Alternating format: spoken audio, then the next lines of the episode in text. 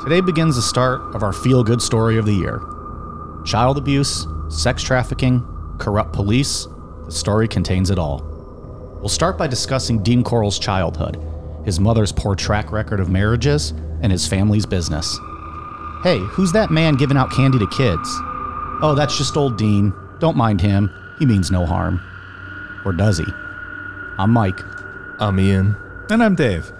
If you thought we had already covered the worst of the worst, stick around, because now we have a new entry in the biggest piece of shit category. This is Necronomipod. Today, the father of one of the dead boys showed up at police headquarters to ask David Brooks how his son died and if he suffered much pain. He was told he may be allowed to meet with Brooks in private at a later date. His son disappeared in December 1971 following an evening church service he attended. I feel that I feel animosity. I really do. After all, what person wouldn't feel some animosity? But the mother of this boy, Henley, I know that she's going through probably the same things we are. And people shouldn't try to condemn the mother for what the son has done. Although my animosity, I'm deeply grieved and I have great animosity of what I'd like to do, but yet I go back that the vengeance Well, this is going to be an Ian uh, heavy episode, I think. Dave and I are moving slow. Yeah. Fucking heat got us today. We're at the county fair, heat stroking out. Ian made the wise choice and did not join us at the fair. It was so humid.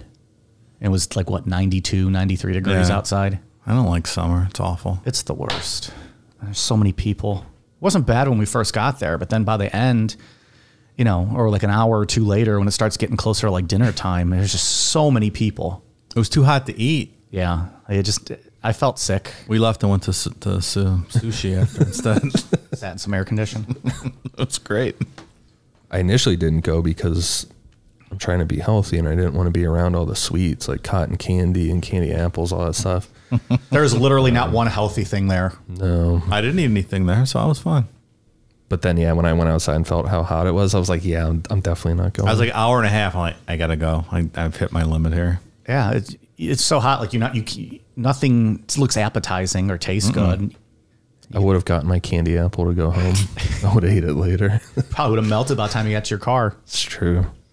A lot of neck bearding going on up there too. Well, it's Oh, yeah? sure. Oh yeah. It's a different type of crowd, to say the least. um, yeah, I'm exhausted. I, I kicked my ass. I felt sick earlier. Just I my body. I just start phys- feeling physically ill when I'm when I'm hot. I'm a pansy when it comes to summertime. That's true. Can't, can't confirm. I save my uh, bitching for the summer. You won't hear me complain at all in the wintertime. Give me all the snow. Yeah. I don't complain at all. don't even ski? wintertime. I don't ski. That's what I said. Do you want me to ski? Should I be skiing? I go ice skate. I'll That's do up that. to you, man. I'm not. I'm Yeah, just I've- saying. Have you been skiing? I've never skied. I've water skied. I used to ski when I was a much younger man. My skiing days are far behind me now. Or you don't want to end up like Sonny Bobo. I do not. It's from the office. I mean, I, you know, Ohio, New York skiing. It's not Colorado skiing. Hey, skiing, skiing though, pal. You're you were doing Yeah. I hear the people out west snickering as we talk about skiing in Ohio. it. You did a ski. have you ever been skiing? No. Water skiing, like wakeboarding, anything like that? I was not good at water skiing. I was not good at staying above the water. I was inexplicably really good at skiing from the very get go. I felt it was very much like ice skating with how you kind of have to shift your balance and, and kind of keep it on the, on the skis. And if you want to go, you know, right, Yeah, just kind yeah. of put a little more pressure. Once I learned how to like get out of the water because you have to let the boat pull you up and out. Exactly. And that's not natural to like want to be pulled forward. That's right. And if once you learn, like, just to let the boat bring you to a stand, and then like after a while, I was just like, okay, do I just let go now? Like, I'm not clearly not going to fall. What do I do? It's like driving a stick shift. Once you get it, Oh, right. Once you get the motion, it's easy. You got it down. Yeah. So that's a little bit about us. How are you listeners doing at home? Hopefully, you poured yourself a, a cocktail or a weed because uh, the next three weeks are going to get a little crazy, It's a little dark. very little fun. Like really bad. Yeah, there's nothing good. No, nothing at all good in these store in this story. This has been a, a highly requested subject, though, for a while. People have been wanting us to do him because we have sick fuck listeners. you know, we could be talking about happy things. No, they want Dean Coral. Like, Like unicorns. sure, you want to do an episode on unicorns? That could be fun. I'd love to. That we need to get like a uh, like some kind of creepy pasta on unicorns, like one that turns evil and just starts stabbing people with its its horn. Like an undercover unicorn that's really bad. Maybe something Breaking Bad unicorn. like a unicorn does a heel turn and fucking just starts attacking people. like- like, cornholing people with the with Yeah. its thing. Like the rainbow turns to like dripping blood, like a blood rainbow. I bet you we could do a whole episode on unicorns. yeah. I bet you we could. Okay. There's like Bible references to unicorns, like Really? weird, like one horned animals talked about. Intriguing. I'm a one horned animal. Yeah. I don't have it on my head. Well, I know from Harry Potter, there's no greater sin than killing a unicorn because it's uh, 100% pure and innocent. It's true. There's um, it's a Kangas, it's Kangas Khan that uh was really after a unicorn horn. Really? Oh, I don't know. I think so. That sounds right. I don't know why I know so much about unicorns. So it could be a fun Patreon show. Yeah. Alright. Bonus episode. Well, he did enough fucking. Like 10% of the world can trace their lineage to Genghis Khan. So I'm pretty sure he, he, was, was, doing like. something. And but he couldn't find the unicorn horn. That was his Yeah. white whale. I think he was like really after one. Like he really wanted one. This unicorn story's getting better. I'm up for it. Oh, Genghis Khan's cool.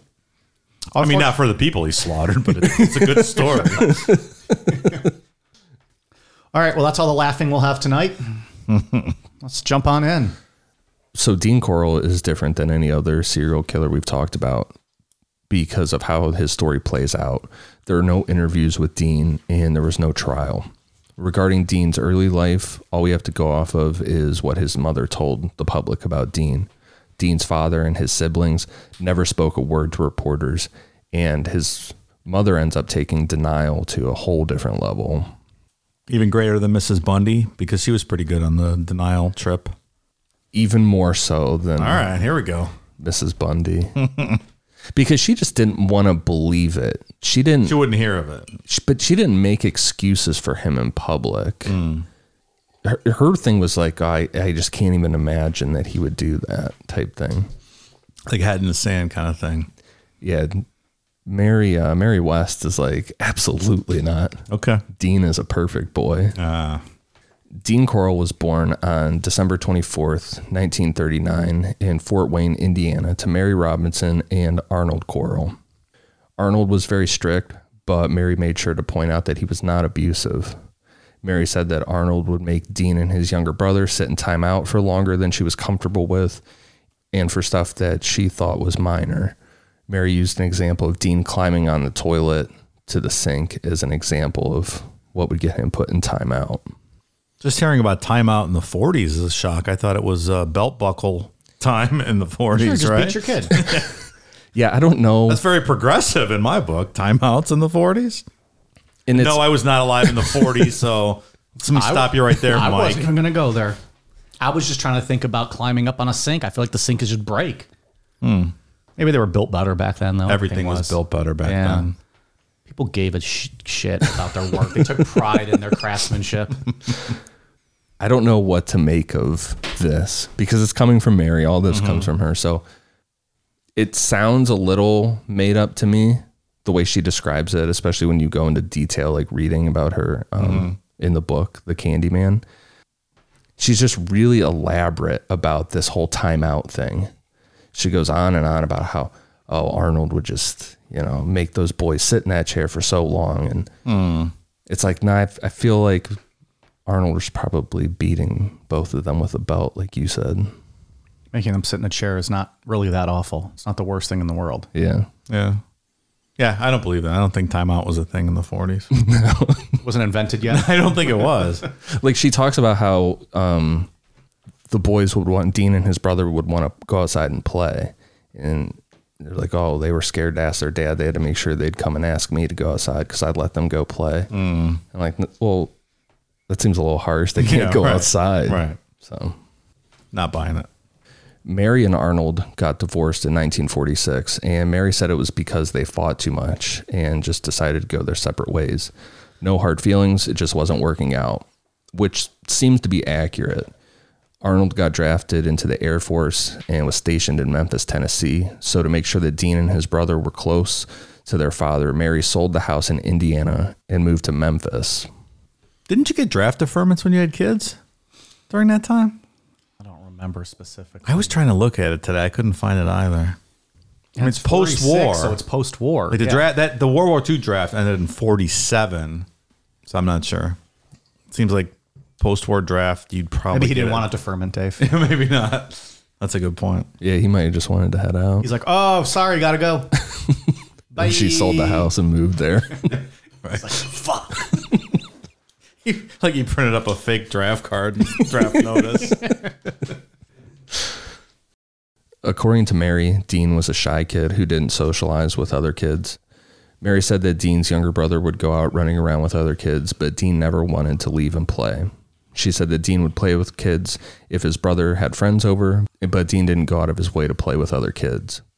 Mary said that Dean's shyness stemmed back to a birthday party he went to when he was six years old and didn't win a prize, and all the other kids did. That's not fair. I get it. How do you not just give that one kid like a little something? Yeah, right. Everyone else got something. Come on. Probably stand in the corner crying. You can't give him a fucking uh, bouncy ball or something. Was every adult a piece of shit in the 40s? I think couple marbles. What do they play with in the 40s? that's it. And teddy bears. that was it. That Red Rider BB gun that the kid from Christmas Story wanted. What was the game? Jacks? Hey, bounce a ball, pick you up the grab it, jacks. yeah. Hey, jacks when I was a kid. Maybe that's what it was. Jacks. Can you imagine kids nowadays? Like they wouldn't have the attention span. To, they're like, "What the fuck is this? this is stupid. Get this the fuck out of my face. Just throws them at their parents. I want to go play Call of Duty now." When Dean was seven years old, Mary said he developed rheumatic fever, which is an inflammatory disease that can affect the heart, joints, skin, and brain, and is usually a result of getting strep throat. That was never diagnosed or anything. That's just what Mary said. Dean really did have a heart murmur, and that's what Mary said caused the heart murmur, and that murmur was diagnosed in 1950. Also in 1950, Arnold Coral was honorably discharged from the Air Force and ended up remarrying Mary, and the family moved to Pasadena, Texas, which is a suburb of Houston. Things didn't work out again for Arnold and Mary, and they got another divorce in 1953. The divorce was peaceful, and Dean and his younger brother stayed in regular contact with their father. Dean's grandmother on his mother's side lived in a farm in Indiana, and Dean and his brother would go out there for summers. Regarding sex, Mary said that the boys learned everything they needed to know about sex on the farm. She didn't need to teach them anything. when when I was a kid, I did not have like this weird sit down like birds and bees talk, but I would argue that getting your sex education from watching two farm animals fuck is not the proper way to go about it. It's probably not the healthiest. Are you sure she didn't mean they were fucking the animals? Uh, she could have. I just asked the question, sir. yeah, i- in the in the book she says like what else does a boy need to know after being on a farm for a summer? Good job, mom. Maybe this was Mike's experience. He couldn't see the pig clits, so he assumed the clits don't exist. Do I seem like the kind of guy that would ever be on a farm, Dave? Well, your sports and music tastes would lead me to believe otherwise. I don't think you boot, know. your boot scooting, uh, bush drinking ass seems like it came right off the farm. I don't think anybody listening to this show has any idea what my actual music taste is because I don't talk about my actual music taste. And that bush light was one time for a chance to win all glory, and I failed miserably. But it's true, pigs don't have clits, and nobody on this earth does. The undeserved does. That's very. You, that's definitive. You heard it here. It seems like that lead, leads to trouble a bit. Remember Peter Curtin? That's where he learned about sex. That's right. Was that's that right. that dog catcher was fucking those dogs in front of right. him? like you want to try? Sure don't. Man, I don't remember that. yeah. That's fucked up. he like lived in this apartment when he was like eight, and this dog catcher upstairs would kill these dogs and fuck them and stuff. And Oh, Sounds like quality podcast content. oh it was. sure, our sick fuck listeners loved it. Mary was really good at baking, specifically pralines. Pretty much right after the second divorce, Mary met a traveling clock salesman named Jake West while he was selling clocks. The two of them hit it off, got married, and moved to Vidor, Texas to start a candy company selling Mary's pralines. Sally Defty from the St. Louis Post Dispatch went down to Vidor after shit hit the fan for Dean Coral, and she summed up the town writing, quote, There are some nice people, but essentially it's the kind of place where the big event for the kids is to pour kerosene on the cat and set it afire. It's the kind of place where nobody cares about civil rights and everyone cares about the high school football team. Vidor, Texas was also a sundown town, meaning that black people were not welcome after dark. Under the city limit sign, there was another sign that said, um, the very ugly slur, get your ass out of town by sundown. There was a lot of that going on back um, in this time frame. I have no doubt. Still some going on today. Which is just crazy when you think about it. Yeah. Like that there are pockets of this country like that still. I sent you guys that article with that young guy that was traveling around and doing stuff like a vlog kind of thing and Mm-hmm. went into one in a place in Kentucky to get gas and the guy at work and said you better not be here after sundown. It's unbelievable. So I don't know if you guys remember this that Vidor, Texas is about an hour away from Jasper, Texas, where in 1998 that that guy's name was James Byrd Jr. was like dragged through town and killed by the three white guys. You remember that? I don't Like hook him up remember to a that. chain in the back of a pickup truck and drug him miles through town.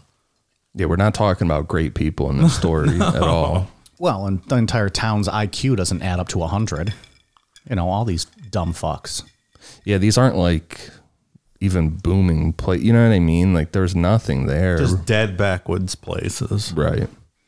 But even if the three of us walked into a town like that, Mm-hmm. we would be questioned. Sure. Because we have all our teeth. Form sentences. Like that, no outsiders are really welcome. Sure. You know, No, I get that. Look, I've been in. One time we were uh, down the Bourbon Trail in Kentucky in the early days of uh, GPS, and the GPS uh, was not working properly. It was like taking like Michael Scott driving us into a river, but it, we ended up in just the, this barely a road place with good old boys with shotguns who I down, down, down, down, down. presume were gardener weed fields, and I'm like, we got to get the fuck out of here because nothing good was going on back there. yeah. So it's like that. You're al- you're already perceived as an outsider. Sure. Then if you're a black person, it's Just a Dangerous. ter- it's a terrible situation. Absolutely. To even You're an go outsider and not wanted in general, and there's no one that's going to stop them from doing what they want to do to you.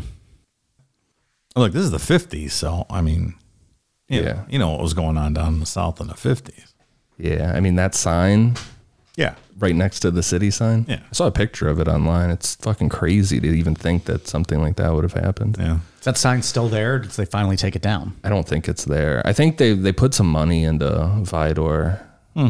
at least a little bit, trying to boom it up. But you're talking what fifties?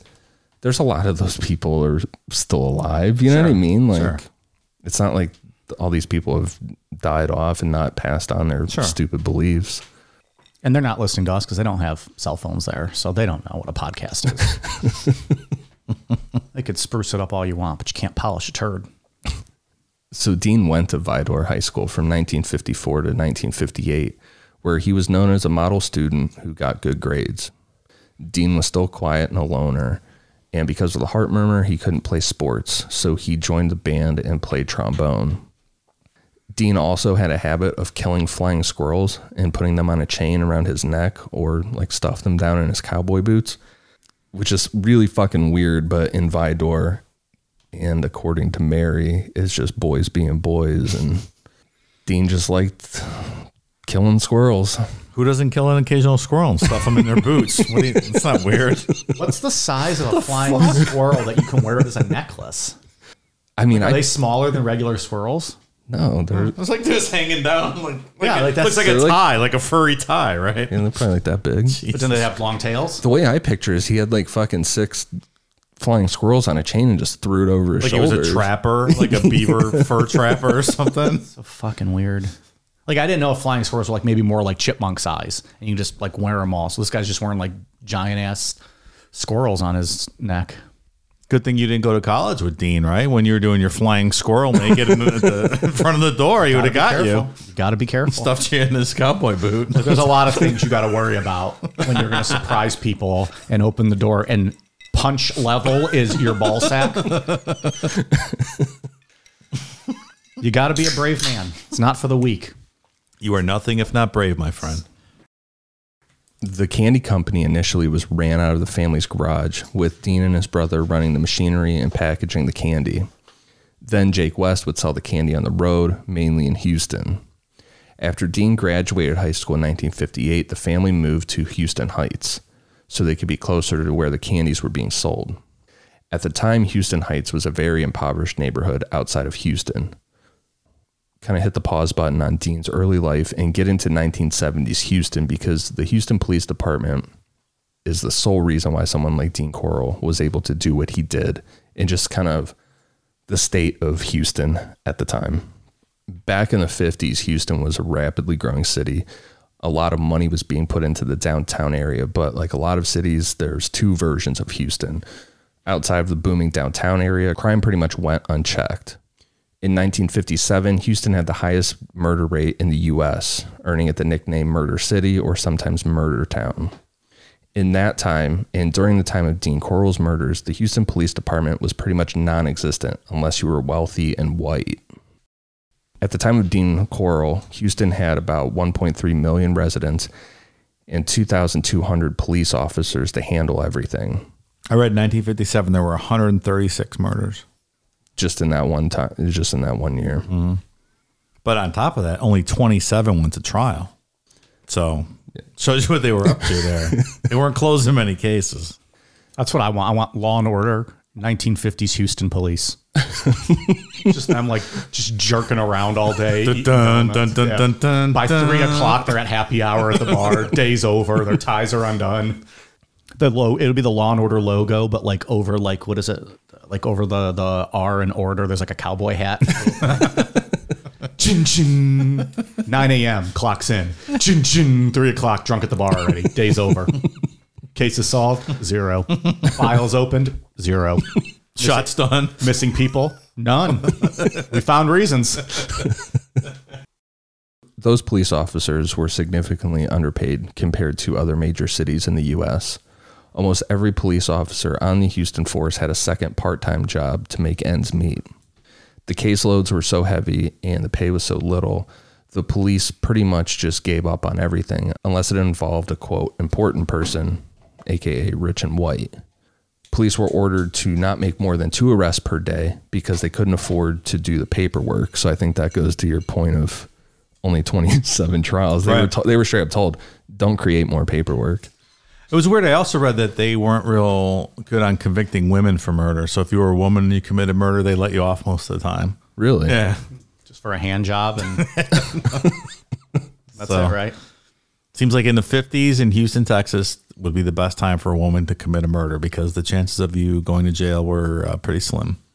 You also think back then too, they were like because of how you know fucked up these people were. They were racist. I'm sure they were sexist. Like, oh, a woman could never kill anyone. that's, I'm sure. that's a man. A woman couldn't kill a man. I'm sure that has Case closed. I'm 99% sure that that at least happened once for a case of murder where a woman killed someone. They're like, no way. Yeah, it's a woman. that ain't gonna happen. She was in the kitchen all day. How could she kill her? Good work, guys. You want to go to the bar? that was the most work we've done in four years. I feel like there's a lot of Texas disparaging going on here, but I really do like. Like I've been to Texas several times. I I like Texas a lot. It's okay. It is a weird feeling in Texas. Yeah, it's different. There's some They different really things. think the world revolves around them. They do. They think they're their own country. Yeah, like it's a different like it's very nice people, but it's a different vibe there. Yeah. Like it's like there's Texas and then there's everybody else. Sure. Yeah, but I don't know, just a different vibe down there. Houston, I've had fun in Houston before. I went to WrestleMania 25 there and partied downtown with a bunch of uh, people from Europe. There was English people and Irish people. That's and fun. Had a fucking great time there. Uh, like Austin's really cool. Austin's a fun town. I've been to San Antonio, really cool. I've not been to so San fucking Antonio. hot. That was like 118 when I was. I think that was like that today at the fair. Sounds about right. So hot. So they were told not to arrest more than two people because they couldn't afford to do the paperwork. The missing persons division didn't investigate cases. They took the name down and they would let the family know if their missing loved one got arrested and showed up in the Houston system or if they died. Other than that, it was nothing. They were just, Jeez. it- it's They better really off don't- not even reporting them as missing. They read the obituaries every day. Like, how many cases can we close? Pretty much, yeah. wow. Later in the series, we'll talk about letters Dean forced young boys to write their parents. Those parents would take the letter to the police and say, like, my son did not write this. Please look at it. And the police would say, oh, well, you heard from your son, so obviously he's not missing. And they would just take that kid off the missing persons report Case cleared. regarding the homicide department, at the time of Dean Coral, the department consisted of 42 detectives. These guys were to handle every type of crime in the cities besides drug related offenses, partly because regular police officers refused to look into cases and made a game out of who could get out of work the earliest, and partly because Police Chief Herman Short had a hard on for busting people for marijuana. Marijuana, the burning weed with its roots in hell. Dreaded marijuana. That's from Reefer Madness. That reminded me too when you said hell. I've been listening to some Art Bell stuff, just getting ready for October. You can never start too soon. And I'm listening to Open Lines uh, for the Antichrist. There you go. and he the first time caller line he designated for if you're the antichrist call and so many people have been calling wanting to talk about the antichrist but not identifying as the antichrist and he's getting so pissed and he's hanging up on all these people he's like well then you broke the rules didn't you click Sir, if you're not the Antichrist, well then why did you call this line well Art, i wanted to talk about click you will not break the rules on my show and so many people fucking call with their radios on anyways i don't know if it was the first time he had played it but on this show was when he played the sounds from hell Oh, yeah. and that clip always is just it's creepy it is creepy. yeah Yeah, it was it was uh, a hole dug into Russia, right? That's right. yeah. and went nine miles into the gr- earth Something like that. and i yeah. think we played it we t- we've played it on art bell shows before and then we just did it recently on our terrifying sounds right think so, patreon show yeah. but it's it's allegedly audio from the sounds of hell and it you know sounds like a high school gymnasium but still creepy homicide detectives told Jack Olson for his book, The Man with the Candy, that they would get transferred a call where a woman was getting beaten by her husband. And they would have to say, Look, we have a stack of murders here. You're on your own. If you were black, you were on your own no matter what the situation was. From that interview with a homicide detective uh, in the book, The Man with the Candy said, quote, uh, Lieutenant, I've got a real fine murder case for you. I want you to get your ass out there and knock on doors and ring some telephones. I don't want you fucking around in the office.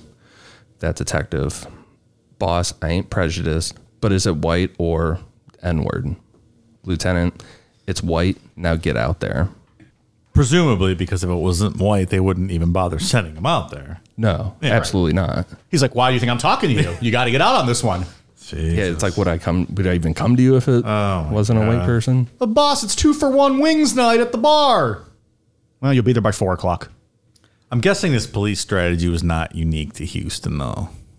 In this day and age, no of course not we're talking about Houston, but um, you know, I'm sure they weren't the only one. Oh no, Well, we just almost had the same conversation during the Anthony Soul in Cleveland, and that was what ten years ago. That's true. You know, it was the poor, black, the the sex workers, Sure. and they didn't give a shit. Th- uh, Gladys Wade, they told her to you got to come down to the office. Just like the the guy in the, the detective in the book used a domestic violence thing. Tell the woman you have to come here to file. All right. That's the same thing happened in Cleveland ten years ago.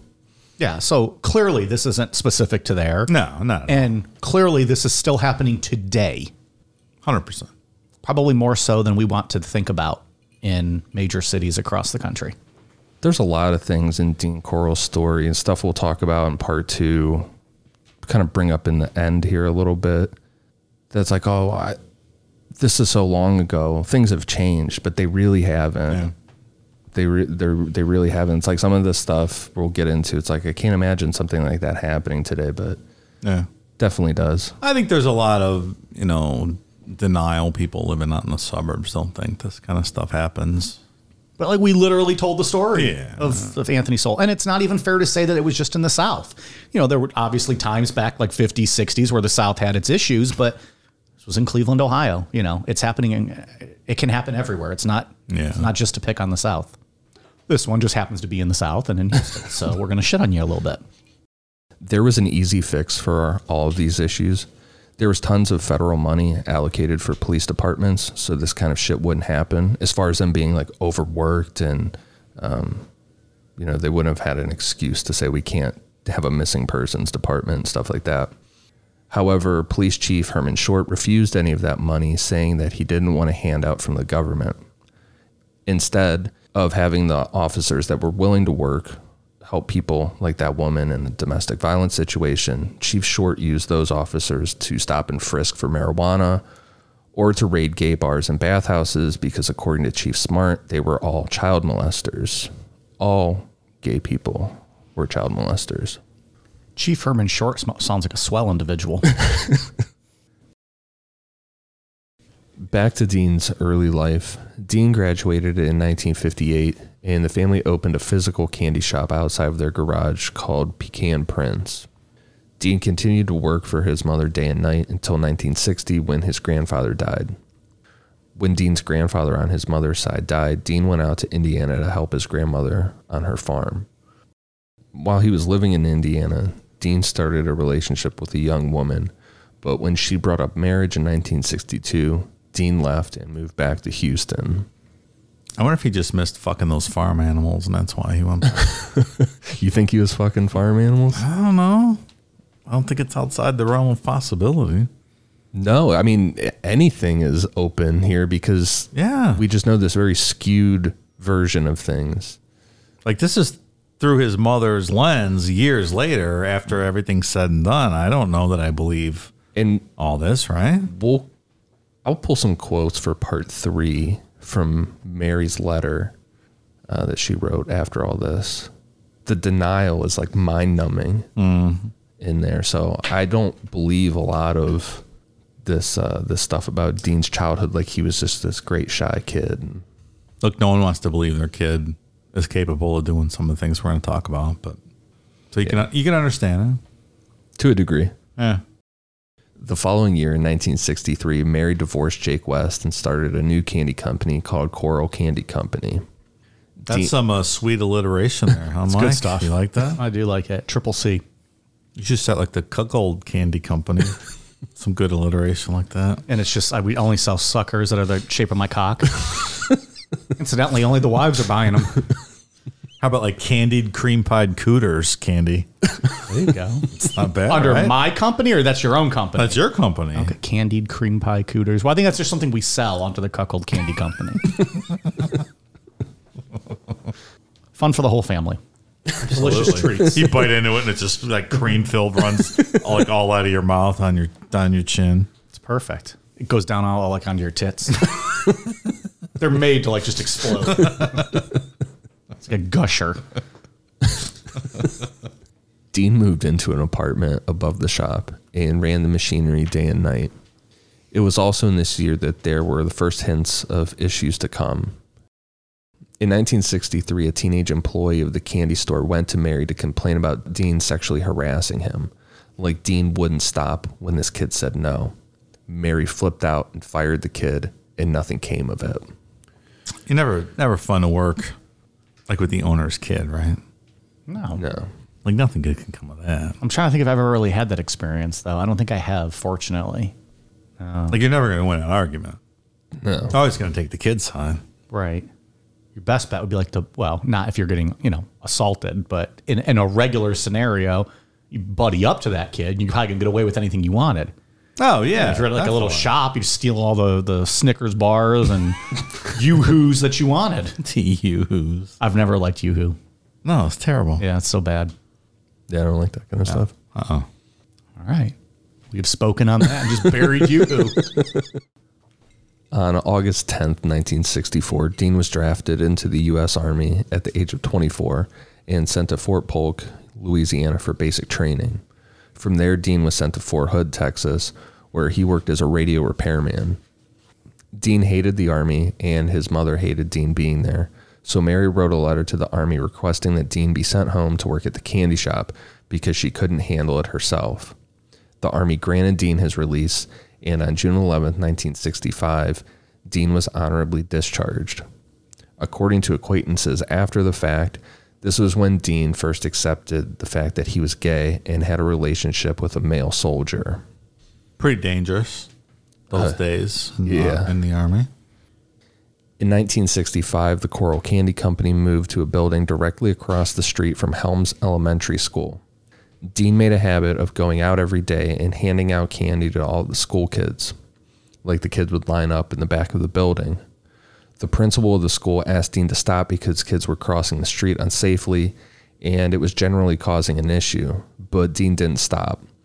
And no one really thought anything of it. It was like, oh, Dean is such this sweetheart and so kind to these kids giving out the candy earned Dean the nickname the Candy Man, and some residents of the Heights called Dean the Pied Piper because of how kids followed him around. Talk about a built-in sort of apparatus to find victims, right? They like come, the perfect- They come to you, yeah. yeah, the perfect thing. I mean, like I couldn't even go to the fair today because I'm trying to not eat candy because of my health. I would have been. been fucking groomed even today. And I'm like, oh, there's free candy over there. he's got pet raccoons. Yeah, I'll be right there, pal. Can I lick your balls, Dean? You got any nerds? Your guys' thoughts on nerds? I like nerd ropes. Those are real good. Yeah. I didn't love nerds. I never liked them. The older I get, the more I kind of like them. Nerd ropes are really good, but I don't know. At the end, I didn't have anything to follow up. I just thought I'd go on that nerds run. Skittles, no nerds. Um, I mean, who doesn't like Skittles? I love Skittles. Basic Skittles. Don't give me the tropical So good. or all those. I don't want any of that those bullshit. spinoffs. Just the red bag Yep. Skittles. Yeah, I prefer Starburst, but I love both. If I'm eating candy, I like the fruit candy, not the chocolate. I prefer the fruit over the chocolate. Yeah, same here. Yeah. You too, or no? Hmm. What was your? What's always your go-to like chocolate candy bar? Have we talked candy bars before? But I can't remember. Hundred thousand dollar bar. That's right. It's the greatest So that's candy your that's ever chocolate. been invented. So that's your number one, even over like a Skittles. Oh yeah, hundred thousand dollar bar. Skittles two. Hundred grand, if you will. I think it's called. a hundred grand now, yeah. The old commercials in my day, they said the hundred thousand, the hundred thousand dollar bar. Probably because they're like, we're not putting all that on a fucking candy bar. look, look, we're making these candy bars smaller and paying people or char- charging people more. We need to come up with something quick. Hundred grand. Pretty soon it's just gonna be hundred k. That's right. Hundred grand in Skittles. Okay. Yeah, I always like the fruit better, like the fruit candy. Starburst good too. Oh yeah. and now they got like the bags with just like you can get like all red and it's just like Really? and they're like mini but it's like one of those like you know like gas station style bags and you just open it's like different flavors of red there's like a cherry and a raspberry and a Mm. strawberry and maybe strawberry might be pink but oh it's the best you don't have to worry about fucking yellow ones I like lemon heads too. those are okay those hurt my mouth I'm a pansy with like sour stuff Yeah. like that. They hurt, Oh, but my they're, mouth's they hurt watering. so good. they hurt so good. My mouth is watering right now just thinking about like that. I love Oh. lemon, lemon heads. They're The best. Like I never got into those or Sour Patch Kids or any of that stuff. I like Sour Patch Kids. Do you? I, I sour and even like today, like sour beers. Get the fuck out of here with that. Don't offer me a sour beer. I will punch you in the face. oh, we were a couple, we were at uh, a bar downtown a couple weeks ago, and I ordered. Um, I d- I read it wrong. I read the description wrong, and it was a sour beer. I've never tasted anything so fucking disgusting. Oh. They're vile. it was terrible. And the guy's like, uh, "You like that?" I'm like, "I'm good." he goes, "I'll get you another one." I go, "Okay." Like he knew that it wasn't even a good drink. Like Yeah. he knew you didn't like it. Oh, He knew I like. He poured out and got me another. that's it nice of him. was so fucking What did- gross. you just missed the word sour like in it when you were reading the description? yes, Yeah. What'd you get instead? an IPA. That's the way to go. eventually Dean took this grooming to a whole nother level and put a pool table in the back of the candy shop. And at this time, he was strictly only associating with boys from about the ages of 10 to 18 years old. These kids would come and go as they pleased, and the only adult he associated with, besides his mother, was a longtime girlfriend named Betty Hawkins, who we'll get into in part three. There were also some other signs of things to come. Dean had a temper, but wouldn't show it to anybody. If he got mad, and he was visibly mad when he, like, his face would get red and shit, um, he would go into a back room at the candy factory that employees called the pouting room. No one was allowed in the pouting room, and no one knew what Dean did in there, but he would come out fine like nothing happened. Dean also started to become obsessed with digging. First, he dug up the floor of his pouting room, put wood over the hole, and covered the wood with cement. Then he started going out in the middle of nowhere, digging holes at night. When he was asked about it, Dean said that the candied apples attracted bees and rotten pecans were filled with weevils, and the best way to get rid of them was to bury them far away from the factory. And there's even people quoted in, in the book that, that spoke with uh, Jack Olson, and they're like, "Oh, Dean was such a good boy. He never complained about having to go out and dig those holes to bury Oh my apples." God. Like, are we thinking he was already burying bodies in this hole? I think so. Of course, right? Yeah, That doesn't make sense. Anything else? I think that Dean Coral started way before his first And murder again- that can be confirmed, Like you said, he's never spoke. This is all kind of from his mom and people who knew him. and people who knew him. So we we're maybe getting part of all of the story correct, but this is what what th- this is what the story is because this is what we know. What the Or story if it- isn't is that he was not actually burying apples. and I'm sure nothing good was happening in the pouting room. No, no, right. oh, you can't go in there because it's the pouting room. There's not dead fucking kids in there. While this shit was going on, Mary got married to her third husband, a merchant seaman she met through a new computer dating service. Basically, and it was something that went into downtown Houston. It was basically you filled out a punch card and it was fed into this huge uh, mainframe type computer. And then a couple days later, you would be mailed the results. So Mary got hooked up with this guy and she impulsively married him within like a month of knowing him. And it went south real quick. No. he questioned um, Dean hanging out with all these young boys.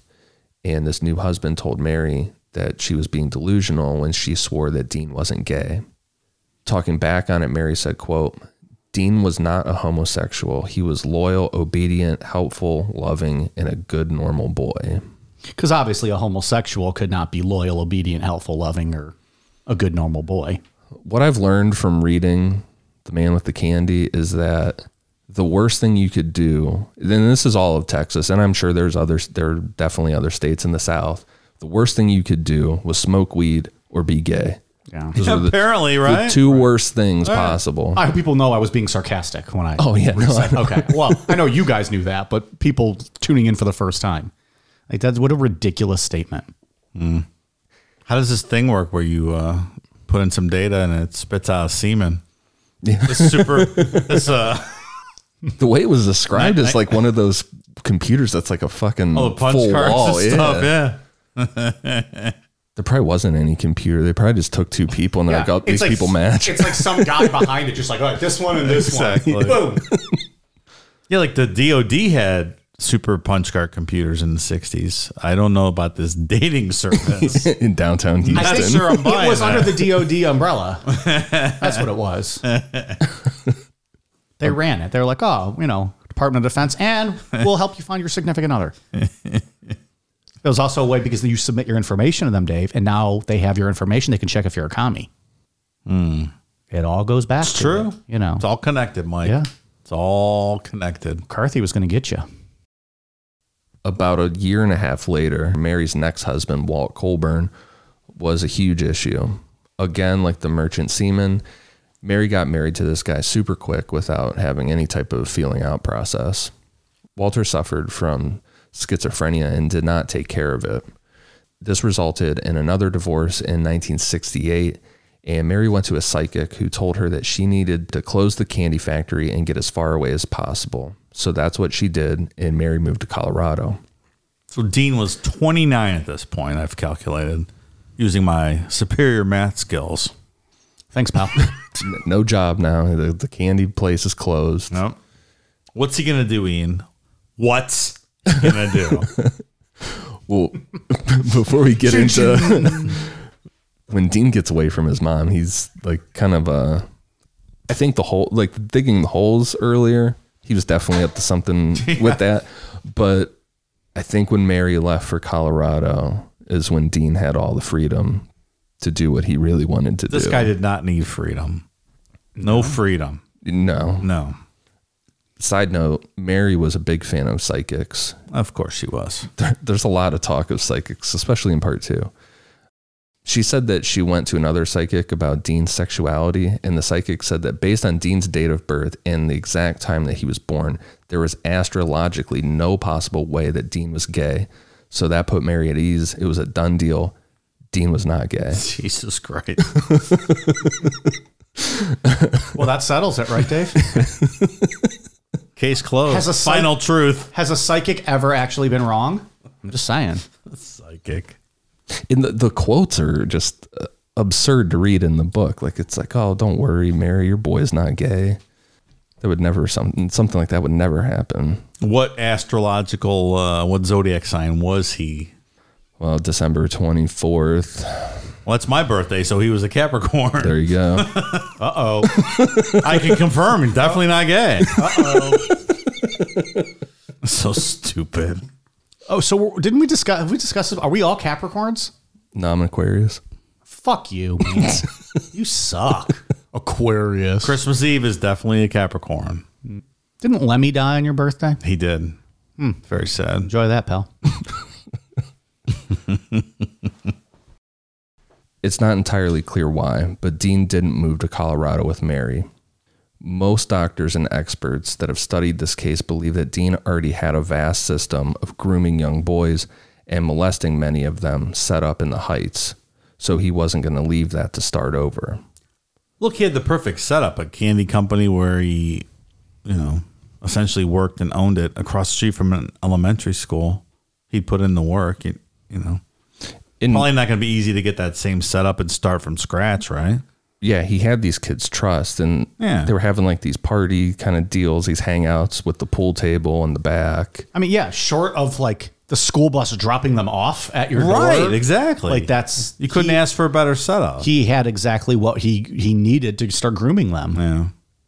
Yeah, Well, you don't so I- want to move to Colorado and set that all up again. Yeah, he, It's a lot of work. Well, and, and he prob- maybe he wanted to be away from his mom finally. 29 years old, he's ready to spread his wings. sure. That's right. he learned everything he needed to know watching the pigs fuck. The clitless picks. Yes, Dave. No creature on earth has a clit. I'm tired of this fucking, you know, it's as ridiculous as the flat earthers out there. Move on, people. Jesus. so Dean got a job at the Houston Lighting and Power Company and moved into a shed-like apartment across from Cooley Elementary School. Dean put in a black light, a TV, a stereo, and had an alarm system that would flash a red light in his bedroom if anyone came in unannounced. Completely normal. Just your everyday American boy. Like I say apartment because it did have like a bedroom and stuff, but it for real was basically a, Shed. a shed, yes, that he kind of transformed into an apartment across from an em- elementary Oh, That's school. where. So, were there people randomly walking into his house shed? Like, why the red light? Or was it Well- like just, just In case the Act- cops came and he was fucking murdering an eight year old, I'm sure. Okay. Or That would be my It was just guess. more the precaution. It wasn't like something that was actively happening. Right. That's what I meant. No, yeah, it was definitely to warn him, you know, if someone tried to come when he was. so or like a parent looking for a kid. Yeah. This was on something that was like happening all the time because like he didn't have locks on his doors. Like an early warning system. yeah, I got that. Okay. But the kids all came to hang out at Dean's shed. They thought it was fucking He's great. a cool guy. Had free candy. Black light, a stereo to listen to. Probably weed. Uh, we'll get to that in part two. The parties, the parties Oh, Dean spoiler, had, Dave. Thanks. the parties Dean had went from eh, we'll talk about it in part two, but they went from candy and pop or soda to weed and huffing paint as these kids grew up. So he was changing with the times. He was progressing. Yeah, I guess so. I mean, uh, no 16 year old But wants no- candy. Yeah, that's right. But you wow, want to weed and huff fucking huff- paint like a man. it, it just he knew exactly what he was doing. If there was a ten year old there, he'd be like, "Oh, I got all the you know all the soda that you want." If Oh, it's a seventeen year old, I got all the weed and yeah. cans of spray paint. 29 at this point. And he he sickening. only associates with children, boys from ten to eighteen. Nobody thinks anything of it because he's sweet Dean Coral. He could never do anything. Wrong. So you, th- you don't think there were stories swirling around the neighborhood about this guy across the street from the school who lives in a shed and all the kids congregate there? Like, I mean, it's hard to say because it was such a different time. Like, you know, people didn't leave their, like, left their doors unlocked. And- you know and- what I mean? Like, yeah, and this is kind of that poor neighborhood where the parents aren't really providing much oversight to the kids. I, I kind of look at it as Like, all their, they're, they're, they're, they're, we know where they're at. They're all hanging out in that same spot. Like, it's like a safe place almost. Like, oh, they're with Dean. They're, they're having fun. I don't even think it's like that. I don't think the parents are overly concerned with what their kids are doing. Like, do you remember the the outsiders, like the neighborhood that the greasers lived in? Yeah. that's the kind of feel I get that this is like. Well, and that's what I, I kind of, Exactly a, like a- that. a poor neighborhood where working class. I meant like, oh, they're out of our hair. Like, they're, they're over there. They're, not, Yeah. they're not bothering us asking. Not for- overly concerned, yeah. That's what I kind of meant. yeah, we're we're talking about a very poor community. Um, a lot of broken homes, a lot of abusive homes. that These the victims would come Right. from. Um, I think out of all the boys we're going to be talking about as we move forward, at least twenty eight. Um, only five had parents that actually looked for them. The rest of them were like, I don't give a fuck about that kid. There you go. I don't have to pay for him anymore. Like in the outside, Johnny goes home. His parents are fighting, beat him, and he goes and sleeps in the in the park on a couch or whatever it was. And But in this case, Sounds like an awful movie. you've never seen The Outsiders? Why do you even have to ask that question? Oh my let's move on. god! Was it made in the 80s? Christ? Was it made in the 80s? It's Yes. probably shit. 80s movies are so fucking. Oh my god! They're glorified. Oh my! and then you God, watch them and it's like, God. why do people watch this? This is so bad. Have you read the book? I have not. Book's better. yeah. Who wrote it? S. E. Hinton. I'll read the book. I, I can promise you Book's that. good. I can't commit myself to sitting there and looking at a screen of 80s filth. How does it start? As I stepped out into the warm sunlight from the darkness of the movie theater. Isn't that the 1st line of the book? Yeah. And, the, been a mo- and the long time. movie. Yeah. But like you said, Dave, um, with the poor neighborhood and talking about outsiders where they told, you know, Johnny goes Yeah. and sleeps somewhere else. That's a, a lot of what is happening here. Um, That's that's the impression I got. Yeah, and Dean's waiting with open arms. absolutely. As most predators are, Yeah. He's, he really, he's a true predator through and through. apex predator. Yep. That's Randy Orton, pal. Let's get that infringement. You better watch out. the Viper. So, of course, there was a rotation of young boys and teens hanging out at this apartment. And it was here that Dean would pull David Brooks into his web. David Brooks was born on February 12, 1955, and we know less about his life than we do about Dean's. After everything was said and done, David Brooks refused to talk to anyone other than his confession to police, which we'll get into later. And his family refused to talk to anyone. What we do know is that David Brooks was one of the kids getting free candy from Dean when Dean was handing out candy at the back of the uh, the factory, which David would have been around 12 years old at the time. When David was 14, right in the time frame of this apartment with the black light, Dean started giving David money and gifts in return. David would allow Dean to sexually assault him. Specifically, Dean would like to perform oral sex on David.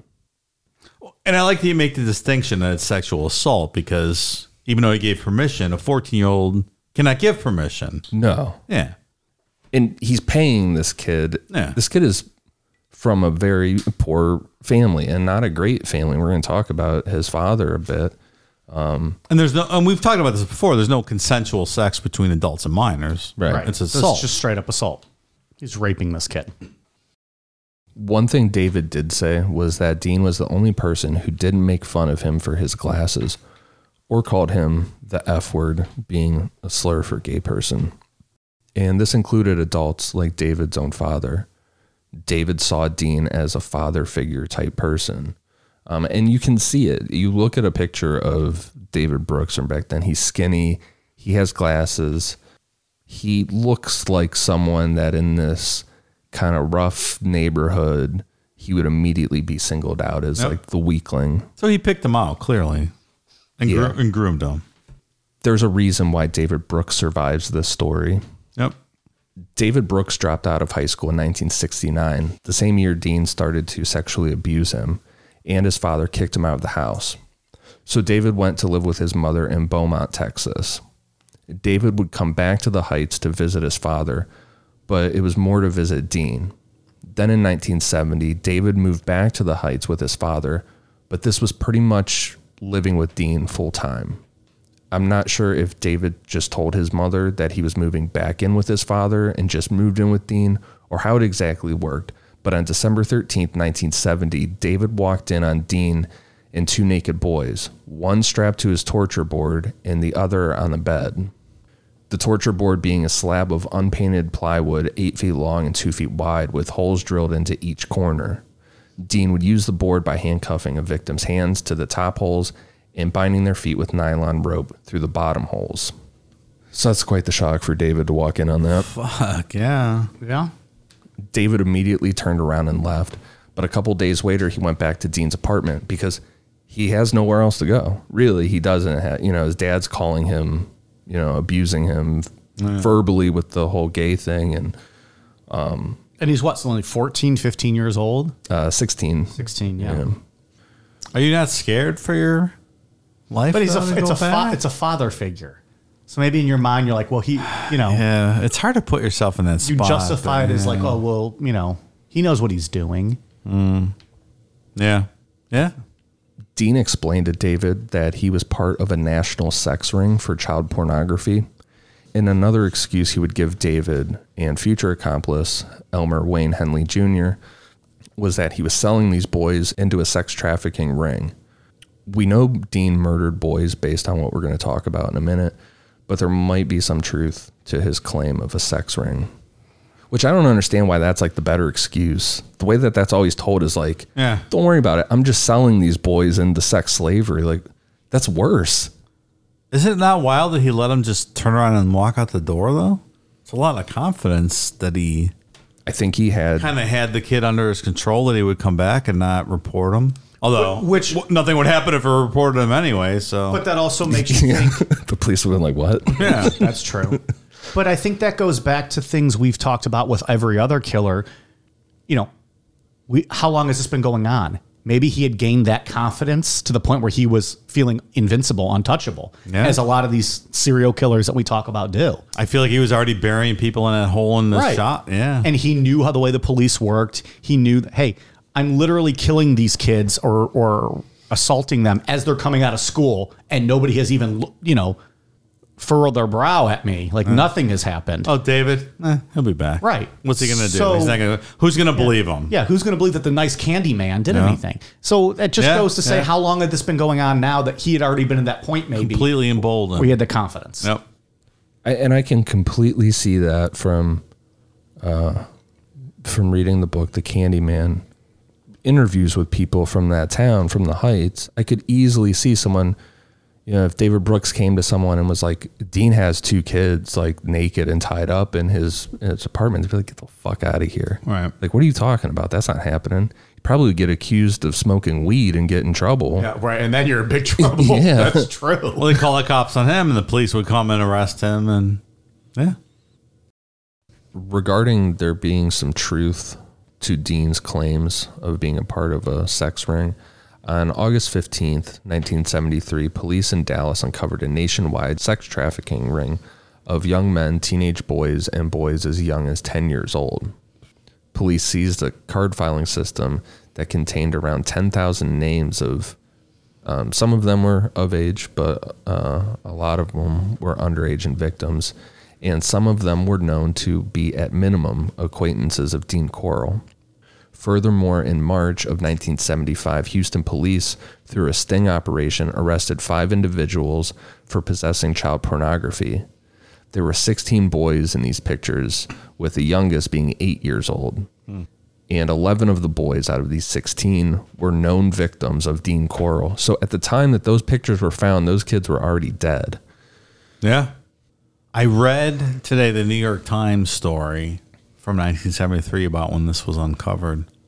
How do you think things like this worked in 1973 without the internet? Like, how do these people find each other? Was it coded messages and magazines, kind of underground?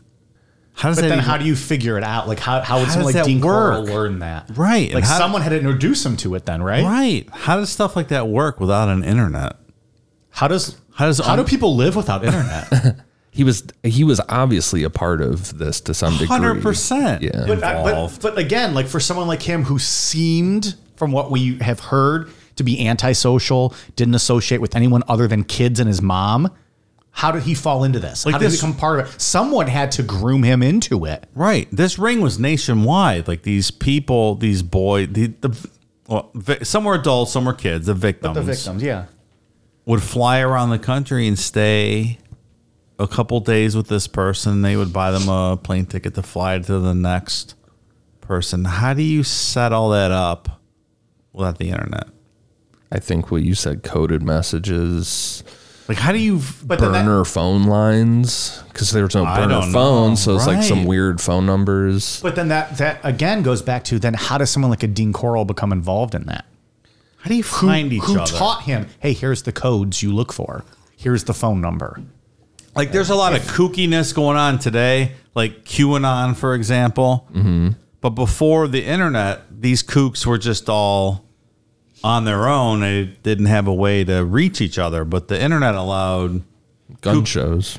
Remember Oklahoma City? That's how they all it allowed found each these other. kooky people to network with each other. And now we have things like QAnon, where I'm all not these, going to sit here, Dave, and let you tell me that JFK Jr. is not still alive and is going to be on the Republican ticket in 2024. But like QAnon wasn't possible before the internet because these people had no way to network with their kooky ideas and and to you know implant these these ridiculous Right. things into It- other it's people's certain- brain. How did people in 1973 network child sex rings across the country? Is my question. Would it be the same thing like um like a bookie taking bets? But a bookie knows his people, right? 'Cause Like, they're- you they're- work face to face with him. But there's there's a central hub here in Dallas, obviously, because they got ten thousand a card filing system of names. So you're, s- but but then somebody found Dean and said, "Okay, you're, here's how it's going to go." But like, okay, so there was a bookie that I that I know of or knew of in high school through a friend. I wouldn't be able to just go to that guy and be like, "Hey, I want to place a bet." He'd be like, "Who the fuck are you? And what are you talking about?" But if I went through my friend's dad, Sure. I could place a bet. I wonder if someone Dean had a relationship with someone, and it just you know locally, but those were nationwide. Like, how did someone in New York City get the? And I and I read they were it was like a fifteen dollar monthly membership to be in this club to what? What what do you to sign have that? access to But that what- to ten Right, access to- thousand. those right. pe- But like, you're writing a check or a money order to what? Some dude in Palm Beach, Florida? Enron? I mean, who are we writing checks to? It was called the. Uh, so it was called the Odyssey Foundation, and it had a San Diego post office box. Like, how does that work? even I mean, I guess it would be with the dark web, but I was gonna say even today, there's things that happen. I, I don't. It's just it's fucking terrifying. Yeah, like maybe I'm just an Ohio rube, but I know some stuff. I, I don't- But what do you mean by that? Like, like why do you s- like? We're Maybe- ta- but we're talking 50, 60 years ago when they didn't have this, and that's the questions we're Well, asking, right? I, I Like, know some things about crime and how criminal enterprises work, and I'm just trying to think through how a nationwide sex trafficking ring of young boys got together in 1973. and paid fifteen dollars to join this Odyssey Club. Like, how did it work? Is it just word of mouth? Maybe it's just word of mouth. Maybe it is. I don't know. I'm sure that there's levels. Like you can't just go and get a membership right off the bat or something. There there has to be some type of system Mm-hmm. of I don't even want to know what that system is. Yeah, that's what I mean. It's so fucking And your bookie scary. point is a it- it's a good point. And, and back in the '90s, when a lot of the bookmaking operations were still going on in Cleveland, I think the main guy got got uh, taken down like at the in the at the end of the '90s. But yeah, everyone offload. Everyone went through the same person. Right. There were sub bookies and sub bookies who it's not like I'm it's not like all these guys that would be using the system are just like out in public like oh, I'm a pedophile. You know what I mean? Like there's there's a a big layer of secrecy to these people. yeah. They're not meeting up at McDonald's every Tuesday for coffee and egg McMuffins. It's a pedophile club. And some of this, it wasn't all pedophile either. I think there was a lot of just of age male escort Yes. part of this Sure. whole operation. Where I think we're just talking more about, you know, Yeah. Dean and, and his thing. But again, that I keep going back to then that I'm intrigued by how he got involved in this. Did Yeah. someone see him with his setup and was like, God damn, that's grade A location? And they show up and like, oh, he's already digging holes. He's one of us. yeah, I- He's he's already a level two audited Scientologist. I think I Just just whatever think their fucking whatever their level is, you know, not Scientology, but where everything's at your fingertips these days, it's just hard to imagine how to set up a a crime ring like this in the seventies, a nationwide crime ring. I don't even like making phone calls these days. I would not survive anymore if you took away technology. I'm not calling people. Yeah, like you're on your rotary phone calling Dallas from New York. Uh, uh, hello, uh, can I get a young boy delivered to me in, uh, in Manhattan tomorrow? Like it's just weird, right? How did that work? I don't know. I don't know, man. It's it's a scary thought. It's scary to even think that. It's scary to this day. Yeah, I mean, this is the closest. This story is the closest to. Um, we would talk about like I know we get requests for Peter Scully. We've got requests for that guy in the past. This is as close as that the dude from uh, X Files? it's not. It kind of sounds like it. Oh, that's a, this is the closest we'll ever get to covering that. I I, well, I can't do an episode. On I don't that. know that. I don't really know that much about Peter Scullin. It's David Duchovny, right? he was on X Files. He ran a. He was from Australia and ran a child sex trafficking ring. Oh, I, I There's the- I know who that is. Okay. Yeah, there's that creepy pasta online about a, a video, and I always thought it was a creepy pasta. I know exactly what you're talking about. And then now. it And then Yep. it's, no, it's real, and Yeah. Oh, it kind of shattered life for me. I know but- exactly. Never mind. I know exactly what you're talking about. Doing the kid stuff is not fun. So that's what I mean. Like, and not. we're doing Dean Coral. People requested it, but this is not. This is sickening stuff for us. We don't like covering it. How about instead, like, we'll just end this one now, and then for the next two weeks, we'll talk about like The Rock's wrestling career. I'll do the outline. Don't worry about it. yeah, th- this story is a. It's like a bold reminder that the world is not a good place. It most certainly is not. I, I told told you guys, or just the other day, like I still laugh at like that meme that people put out of like when aliens fly by Earth, they roll their windows up. They're fucking would do right. that. They'd be like, Earth, nope. Earth fucking sucks. We're Trashville, USA. You are not lying. So when David Brooks walked in on Dean having two boys in his bedroom, it's safe to assume that those boys were 14 year old James Glass and 14 year old Danny Yates. The boys were last seen on December 13th, 1970, at an anti drug youth rally at a church in the Heights. Dave was there. The boys went. I was two years old, asshole. the boys went with their father and James's older brother Willie. James's father said that James and Danny seemed to be restless, like they didn't want to be there, and they said they were going to go to the bathroom. They got up, walked out the auditorium door, and that's the last time anyone saw them alive. Let me let me retract that. In 1973, I was two years old. In 1970, I wasn't born, asshole. Was this 19? Oh, it was. I was looking at the prior paragraph about the bust in 1973.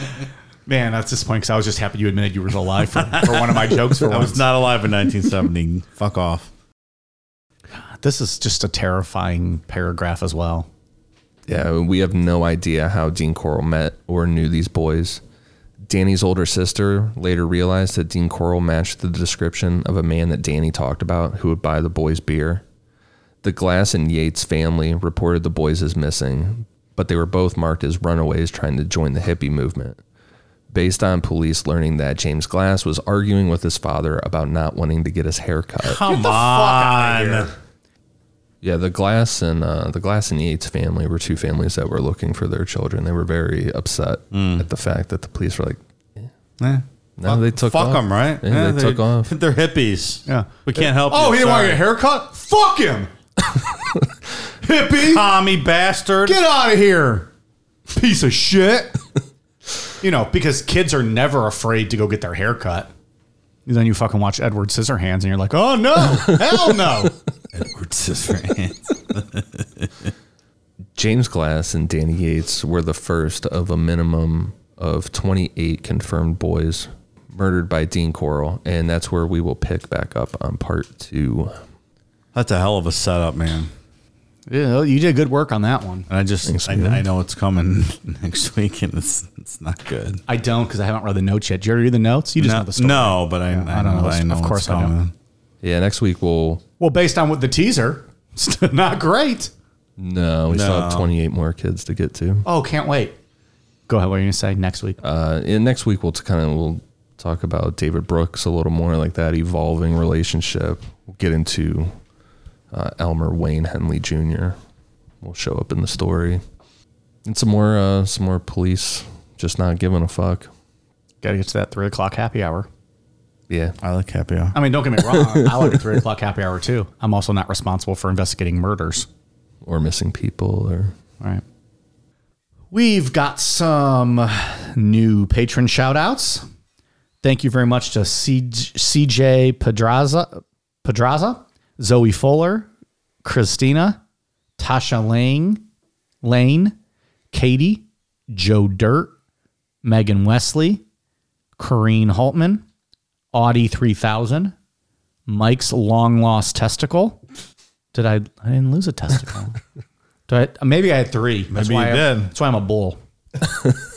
Sarah Stewart, Shelby Chillington, Chris Martin.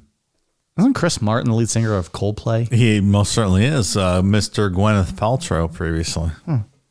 Well, thanks, Coldplay. Apparently, they're patrons. William, Riley Silvis, Murder Incorporated, and Z, maybe from New Zealand. Maybe. Jasmine Christine, Andrea Boley, Anita Dick, Dave. That's not me. That should have Absolutely not. Beta male cockroach. Wow, I think I banged his wife. Wilma Dickletfit. That's Dave. That's not me. Stop it. That's a good one. Martin Ger, Ger, Ger, Guerra. My beaver stinks. That's you. That's mine. Didn't you just do that one recently? Or Did I? I don't know. Yeah. Did I repeat myself? no, I think God you did it. damn it. I think you did because I read it wrong the first time as as May. oh. Beaver stinks and it's my. you did a my something. And I, Fuck. That's a good one, Dave. You did well. Jen Sandwich, Andrew Derringer, Like Jen likes to get DP'd, so she's like a Jen sandwich. Her boyfriend and her bull. Wow, we're slaying everybody, right? Poor Jen just wanted to listen to some bonus shows. Nicole N.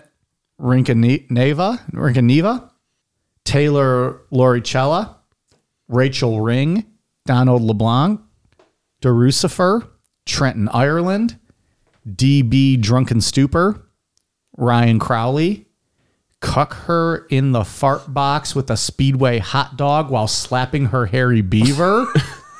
oh my. It's a lot of words. Is that his request? He wants me to come bang his wife out with a Apparently, speedway yeah. hot dog? Well, I mean, I'm bigger than a speedway hot dog. You're, you're like you're like you're like banging her while you're eating a Speedway hot dog, like Oh, now we're talking. uh, like Lumberg in Office Space. Oh, oh, oh, oh. Was he eating something though, or I'm just, you just mean like, like her ankles are like on my on my shoulders, and I'm just like, and Peter's dreamy, Oh, "Oh, like her legs are up. He had his cup of coffee, and he's like, that's right, "Oh, he's Pete." I'm spilling chili all down like my shirt onto her vag. Uh, Peter, if you could go ahead and come in this weekend, that'd be great.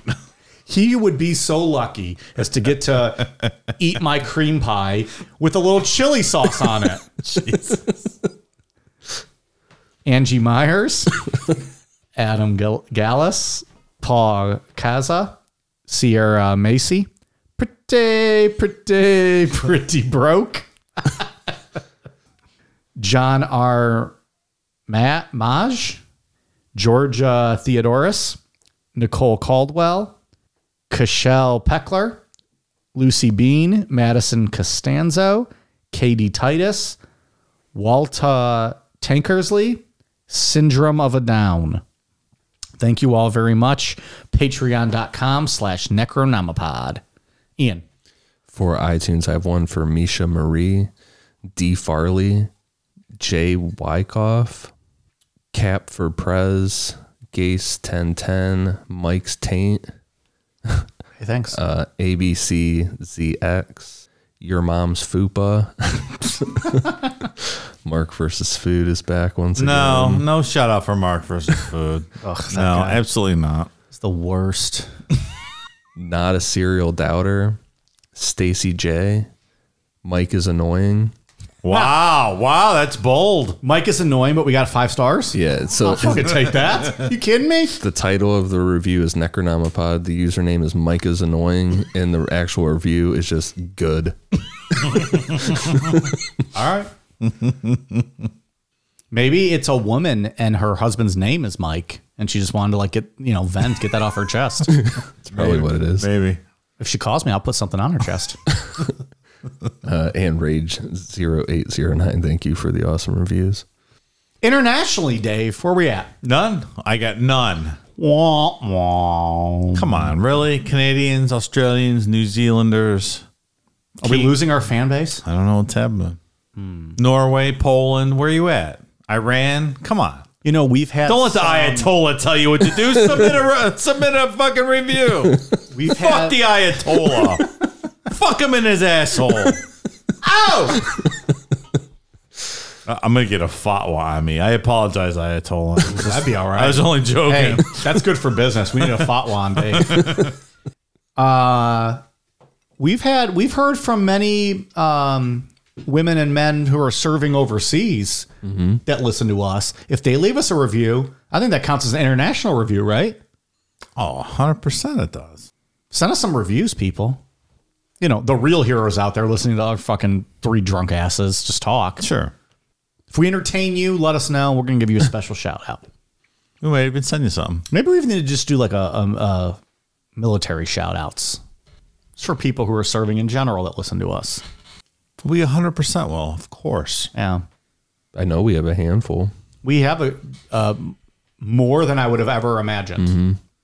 Mm-hmm. Um, you know, we get those messages sometimes from people like I'm serving overseas and, you know, you guys help me get through the day or whatever, and, you know, listen. And that's extremely Nothing makes me humbling. feel better. Yeah, it's so I fucking fucking, cool. love it.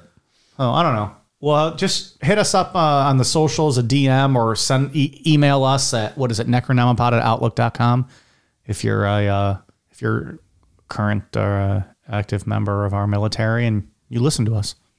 News shout out. And Dave, you can read those ones because apparently the international ones have, have fizzled out. Losers. Where's my Polish friends? Come on, motherfuckers. What are you doing? God damn. Denmark? Come on, Sweden. What are you doing? All right, we'll get we'll we'll so Portugal? step up, people. Germany? France? well, we probably pissed Australia off. Right? Slovakia? They're done with us. Kazakhstan? Well, nice. I like your podcast. You make a sexy time over for my wife. She is 12. High five. It's not good for me. Are we probably in this show? That's been some vodka had. Good show. I didn't ask final thoughts, and usually we, we do that. But Look, kind of part one, I'm going to save my final thoughts till part two or part three. But uh, you know, based on what's coming up, I'm not, I'm not, I'm not hopeful. it's not not good things in this story. There's nothing good about this. There's story. with this. No, there's no redeeming quality This guy's not in heaven uh, partying with Jesus. He's not a good person. But if he would have asked for forgiveness before he died, would he not be in heaven? Dave? Of course he would. Per That's the how it Bible. works, Mike. Just got to ask once. You got final thoughts, Ian? I know you've already uh, you've been diving in with the books and the research. Yeah. You want to save it? Or you got anything else for this part one? Yeah, I feel like because I, you know, break kayfabe a bit. We have a pretty hectic August schedule, so I've already I have read the book in two days. I've I'm already done with the part two outline, so I feel like anything I'm going to talk about is probably going to spoil part two or have to. Don't do that. Don't do Well, that. if Dave didn't take so many fucking vacations in August, we wouldn't have so much trouble with our schedule. God damn. I'm taking exactly the same amount of vacation as you are in August, oh yeah. my friend. Let's have this conversation Yeah. in September. Uh, Let's yeah. have this conversation in September. I'm going on a long vacation in September. we have to start recording now just to get through October. I will be overseas for a long time next month. You're doing a Fuck uh, you guys. He's out of here. He's done. Taking applications to fill in for Dave. if you can also tend bar, that's a plus. you can edit shows, triple plus. Uh, all right. We are on Twitter, Facebook, Instagram, YouTube at Necronomapod, patreon.com slash Necronomapod for all of our bonus content, and amazon.com search Necronomapod for our merch. Uh, I think we still got stickers, right? At necronomapod.com. 100%. There you go. Thanks. All right, you guys ready for a cool down beer? Cheers.